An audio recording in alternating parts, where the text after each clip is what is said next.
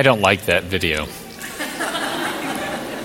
I know I shouldn't say this, as the media team made it, and they're also the ones controlling my microphone. But I don't like it. It's not because the lighting isn't good, it's beautiful. I get a little bit anxiety with the phone just ringing and no one answering it. I was raised that way, you see. This phone is the kind of phone I grew up with. My parents had the fancy cordless one in their bedroom. But the rest of us, we had a cord. And having two older brothers, it was dangerous if someone were calling you and someone else answered the phone first. My two older brothers were two years older than me, and it was a competitive world we grew up in. You didn't let the phone ring twice and then answer it. No, that phone started ringing, and throughout the house there was a mad dash to the nearest phone. Who could get there first? And it only got worse when my voice changed and my father discovered that he and I sounded exactly the same over the telephone he confessed my love to people without my permission.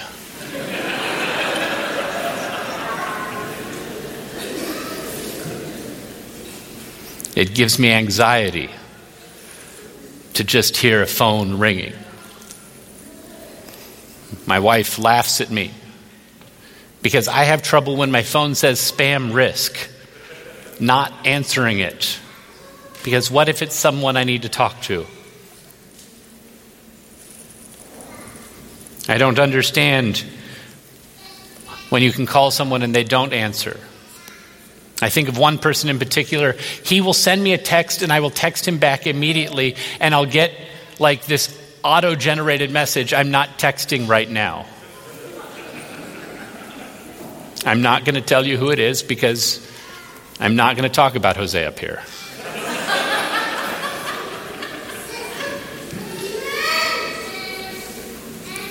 But it's rough, isn't it? It's rough when you try calling someone and they don't answer. And it doesn't get less rough when that person you're trying to call is Jesus. And I'm not talking about those little things. I'm talking about when the storms hit, when life gets messy, when all of a sudden things get turned upside down and you call out to Jesus and there's nothing there. You know what I'm talking about. I wish that you didn't, but there's not a one of us sitting here who doesn't know firsthand what these storms are like. The end of this last school year, as I was talking to the junior high students, I heard story after story of storms they had been through this year.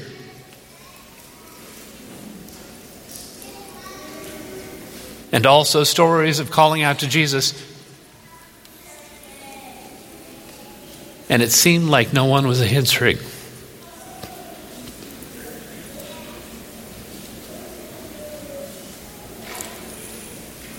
Unfortunately,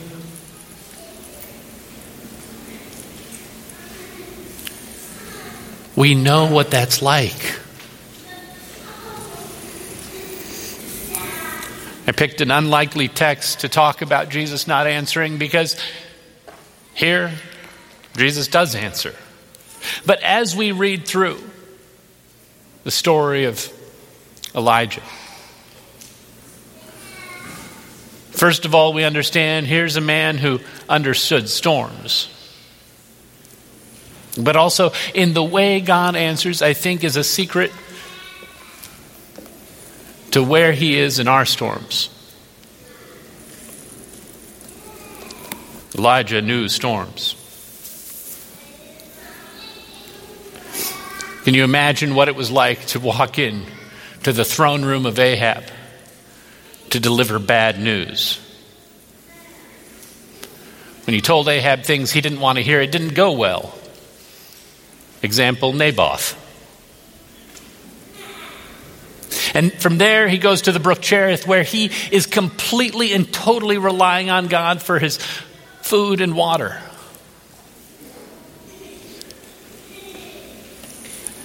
And when the brook dries up and the food stops coming, God tells him to go to Zarephath, and there he meets a widow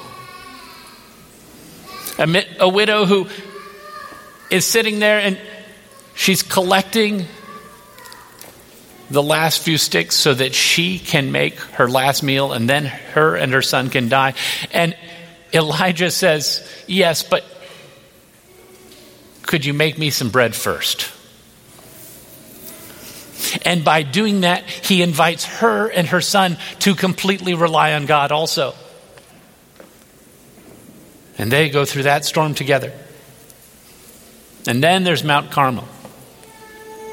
And there, atop Mount Carmel, he invites all of Israel to completely trust in God. And they do it. And God shows up again. But that's not what we're talking about. We're talking about Horeb, the mountain of God where Elijah runs to after, relying on God over and over and over again. And all of a sudden now he feels lost and he feels alone. He feels like he's drowning. He feels like no one understands him. He feels like no one is with him. And he cries out to God. And it seems like there's no answer.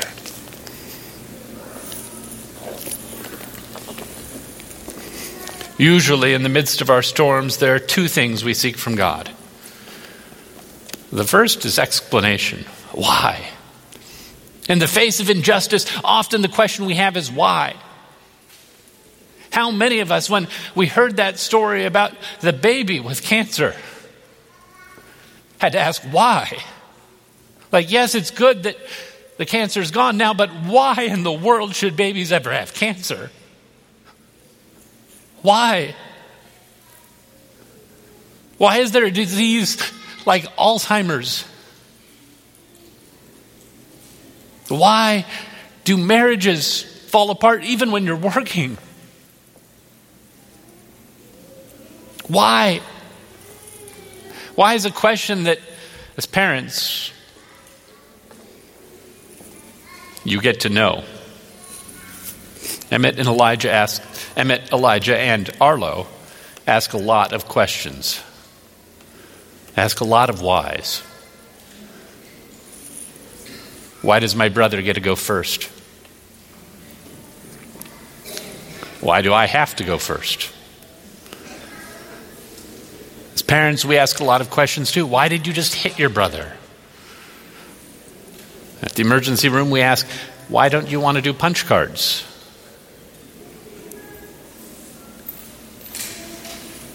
But here, here, Elijah seems to be asking God why. God doesn't answer it. You see, God never promises to tell us why. Even Jesus, when he was here, did not explain why to everyone. Pilate, there at his crucifixion, is asking Jesus questions, and Jesus remains silent. Because there is no logic behind the consequences of sin. We suffer for other people's choices. We hurt because of other people's sins. We also suffer because of our own choices and our own sin. But there is no easy why, there's no easy explanation. It doesn't all make sense. You cannot look at the cross and have it make sense that the God of the universe would go through that because of what we have done It's not fair. It's not just. There is no easy why. You can't tell me that a baby has done something to deserve cancer. There is no simple answer. The other thing that we often seek in the midst of the storm is for God to just end the storm. I think of the story that Pastor Lindsay so eloquently preached on last Sabbath, where Jesus is in the boat with his disciples. They're in the storm. They wake him up. And three words, three words change their world Peace be still. That's the God we serve. He has the ability to speak to storms, He has the ability to talk to wind and waves, and they listen.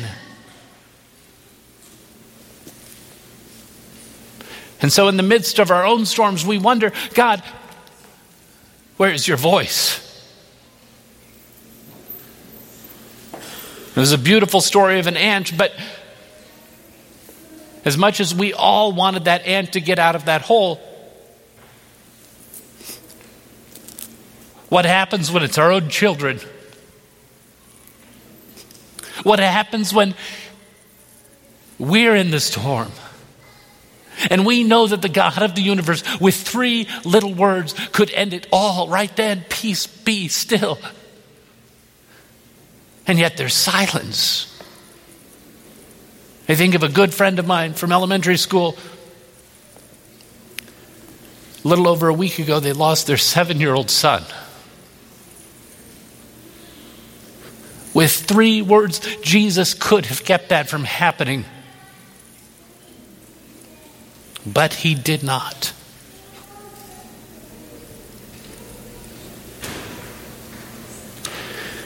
There aren't easy answers.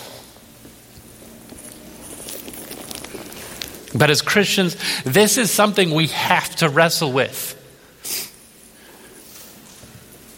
Because so often in the storms, when the wind is raging and the waves are crashing, it seems like God is asleep. It seems like He's not answering.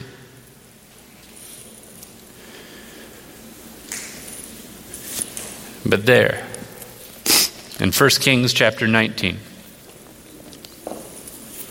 God says, Go and stand before the Lord as I pass by, and there's a great strong wind. This wind was splitting rocks. This was no gentle breeze. This wind was tearing the mountains apart, but God wasn't in the wind. Then there was an earthquake. The very foundations of the earth shook. And God wasn't in the earthquake. And then a fire. This was Mount Horeb, where God had showed up as fire there before but he wasn't in the fire. And then I love the way it's put in the New Revised Standard Version there was the sound of sheer silence.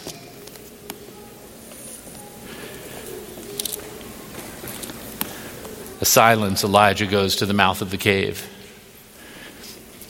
And in the silence, he hears a whisper.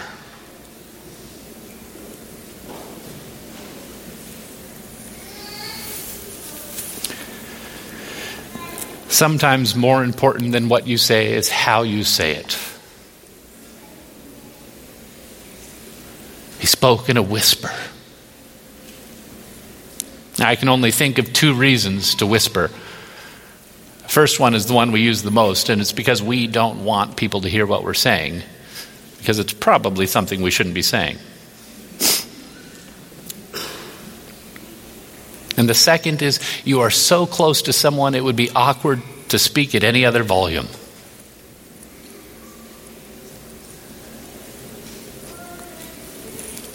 The God of the universe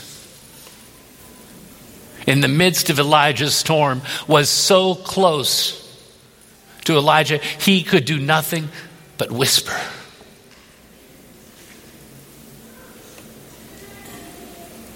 You see, God doesn't promise that there will be no storms.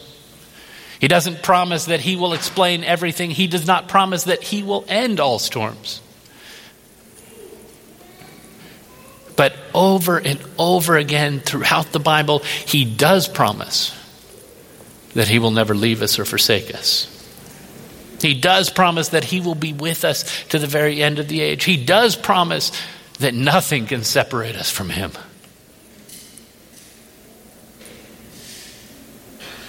Where is God in the storm?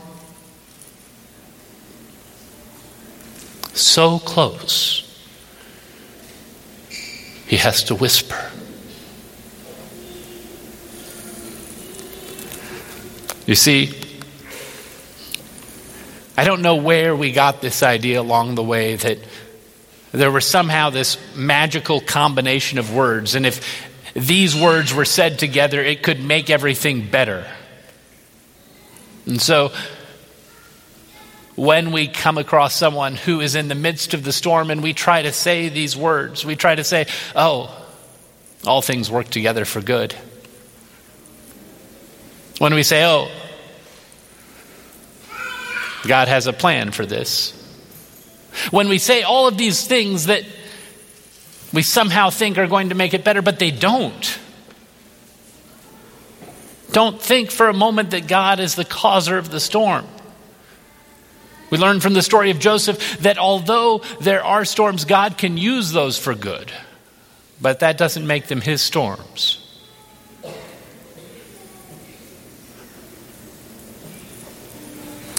But let's take a page out of God's book here because God, instead of trying to say the right thing to make everything better, He says, Let me journey with you. Let me be with you in the midst of this storm. The miracle of Jesus in the boat was not those three words, peace be still.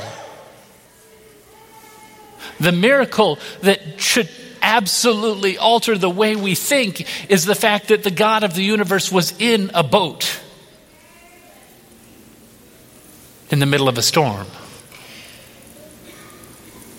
And that's why when the disciples woke him and said, Don't you care? He didn't say, of course I care. Thank you for waking me. I'll take care of it. He said, Oh, you have little faith. Didn't you know I was already here?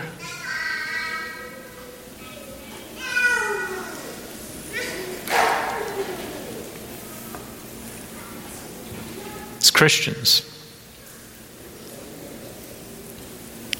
we need to learn from this. So often, we try to say the right words to make it all better. If you need to say something to someone who's in the midst of the storm, make sure that you are close enough to them that you've got to whisper. Because That's, that's who God is. He's a God who left his throne to lay in a manger. So we know that this God is a God who there's no storm he's not willing to enter. We can trust those nail scarred hands to hold our burdens. And if you are in the middle of a storm and you are failing to see God right now, I encourage you, read through the story of the cross. Read through the story of the cross because as you read through the very storm that Jesus went through because he loves you, you will find him in your storm. Read it over and over again until you find Jesus in your storm. And when the lightning flashes, and you see his face, it's going to be closer than you expected.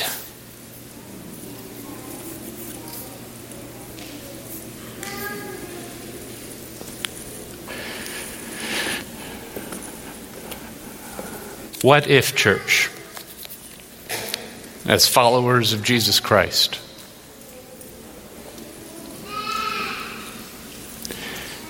what if we too,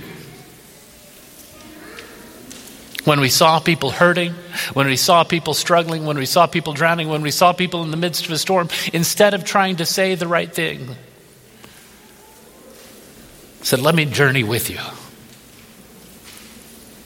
Let me go through this with you. Because that's the God we serve. That's the church I believe in. Dearest Heavenly Father, God, thank you for being God who is willing to not only enter our storms, but journey with us. Thank you for being God who will go through whatever it may be, even when we've caused it ourselves. So, God, help us also. Help us also to journey with those around us who are hurting, who are struggling, who are alone. Because that's what it means to be your disciple. In your name, amen.